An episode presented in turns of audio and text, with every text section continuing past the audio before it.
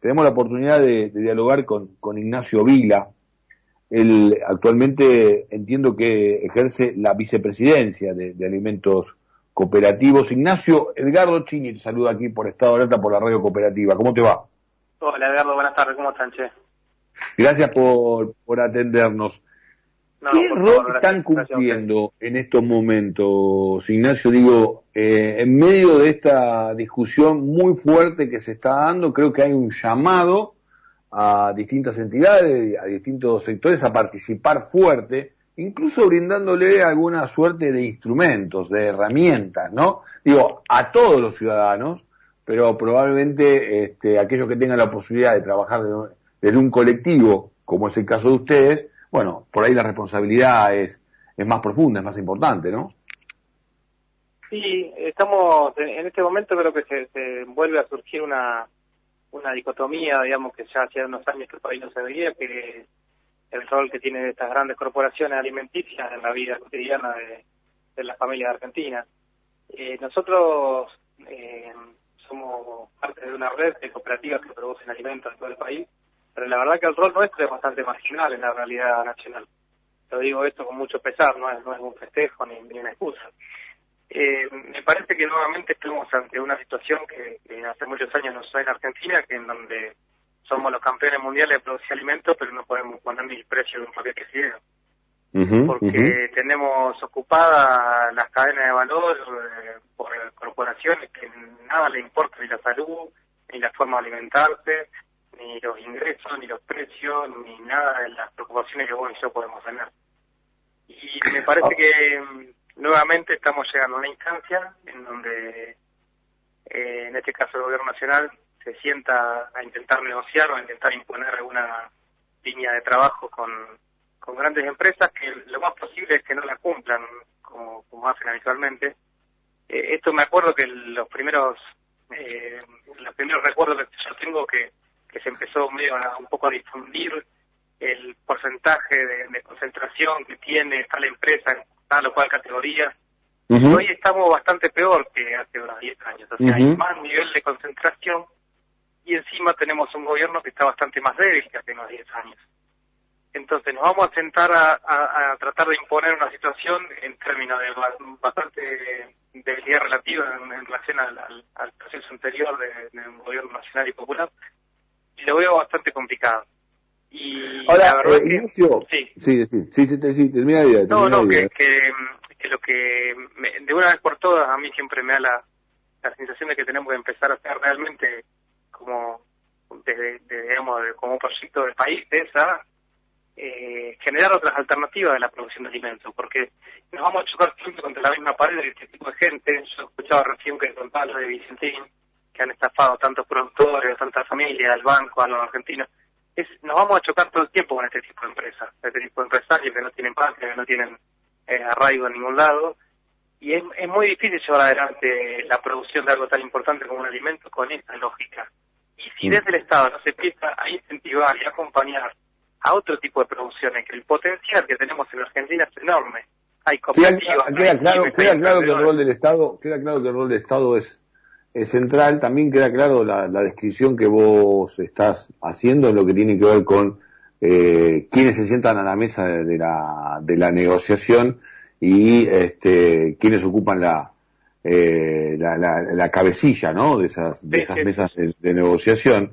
Ahora, también se ha instalado en superficie, y por ahí eh, falta la tarea de comunicarlo mejor, eh, una apertura hacia las góndolas donde economías regionales, como representan ustedes, pequeños productores, bueno, eh, se esté atento o incluso, porque por ahí hay algunas cooperativas que producen alimentos y no tienen la capacidad logística que, eh, digamos, lo, producen en, la provincia de Salta, por, por nombrar a, por nombrar a una. capaz que no tienen la logística como para venir a poner productos en Buenos Aires, pero sí, pero sí, en la provincia de Salta o en otras provincias, digo, en el sur, este, provincia de Mendoza, donde, donde ocurra, sí tener un aval donde cuando desembarca una, una empresa este, que en muchos casos es monopólica y a veces además tiene este, intereses en el extranjero, porque es mixta esta, esta, este andar en, su capital accionario, bueno, tenga que cumplir con otras normas, con otros requisitos para llegar a, ingresar a esas góndolas donde puede hacerse fuerte un emprendimiento como el que ustedes proponen. Sí, eh, mira, hemos, discutido bastante, ah, digamos, dentro del marco de la red con compañeros de todas las provincias sobre el tema, por ejemplo, la ley de góndola. Y no, no, no llegamos a muchas buenas conclusiones en ese sentido, eh, porque Ahora, finalmente la ley de góndola es pedirle un poquito de, superficie en los grandes supermercados para que nos dejen tener los productos ahí. Yo hacía un paralelismo hace poco hablando con un compañero que decía, es como que le pidamos al de Clarín que nos deje escribir dos páginas todos los días y pensar que esto va a transformar la comunicación del campo popular. Eh, nosotros estamos más abocados a tratar de construir esquemas más autónomos, que va a llevar más tiempo, que es más lento, pero creemos que el camino es un poco ese. Porque si no, siempre estamos dependiendo. Eh, en, y, hemos pasado muchos vaivenes de, digamos, electorales. Entonces, cuando ganan los que uno considera propios, ahí se abren algunas puertitas y le ponemos la ficha, no sé, a vender nuestros productos en el costo, por decir una cosa. Y después perdemos las elecciones y vienen los nuevos funcionarios que rápidamente nos corren, entonces nos quedamos sin lugar en el costo y tampoco pudimos construir los propios. Yo te, te, sigo, ¿eh? te sigo con todo lo que estás planteando en términos políticos y obviamente eh, puedo coincidir con, con, con la, el énfasis eh, que, lo, que, lo, marcas, no termino nunca entender además no, se puede ser ingenuo. ¿Cómo no, tomamos eso como política de Estado? No se, exactamente, no se puede ser ingenuo, no se puede ser inocente y me parece interesante cómo está haciendo, está yendo al fondo. Lo que yo también te, te planteo eh, es que para dar una discusión, como vos decís, se necesita una, un aval y una previsibilidad, ¿no? Este, para no tener que estos emprendimientos superar los, los vaivenes de una economía inflacionaria que, que realmente, este, nada, achica la, la posibilidad de, estos sectores de, de desarrollarse y de dar respuesta, porque en la medida en que se abran más posibilidades, bueno, también tienen que aumentar la capacidad de producción y de poner productos, ¿no? Claro, claro es, como el huevo y la gallina, digamos, el viejo dicho que siempre viene bien, mm, pero, mm, digamos, si mm. no hay donde vender, no la gente no va a producir, y si produce y no da abasto, va a hacer inversiones para aumentar la, capacidad de producción. Digo, hay, eh, nosotros tenemos una característica que por ahí uno siempre hace énfasis en intentar decirlo, tenemos eh, plagada la Argentina de gente que sabe producir alimentos y que no está siendo parte de procesos productivos de, escala, que podría ser, con esto podemos darle de comer a cientos de miles de personas. No le estamos dando espacio a eso. Yo creo que hay una creencia dentro de nuestra existencia de que no es posible, de que la única forma de producir alimentos a escala es simplemente cerrando con Molino Real La Plaza, con Arcor, con Danone, con Unilever, con bueno, con todos estos grandes jugadores del mundo alimentario y, bueno, eh, finalmente mi conclusión es un poco esa, digamos, que no, todavía no hay una convicción tan clara de que el camino es por este. Eh, ¿Han sido convocados a la discusión, por ejemplo, en, en, el Congreso, ustedes como entidad? No. Mm. Bueno, ahí empezamos con No, no, pero, pero, pero seguro que hay compañeros que, que, son parte del sector que seguramente han sido convocados y deben estar planteando las cosas eh, muy correctamente. no Por ahí no hace falta que vayamos todos, sino que hay no,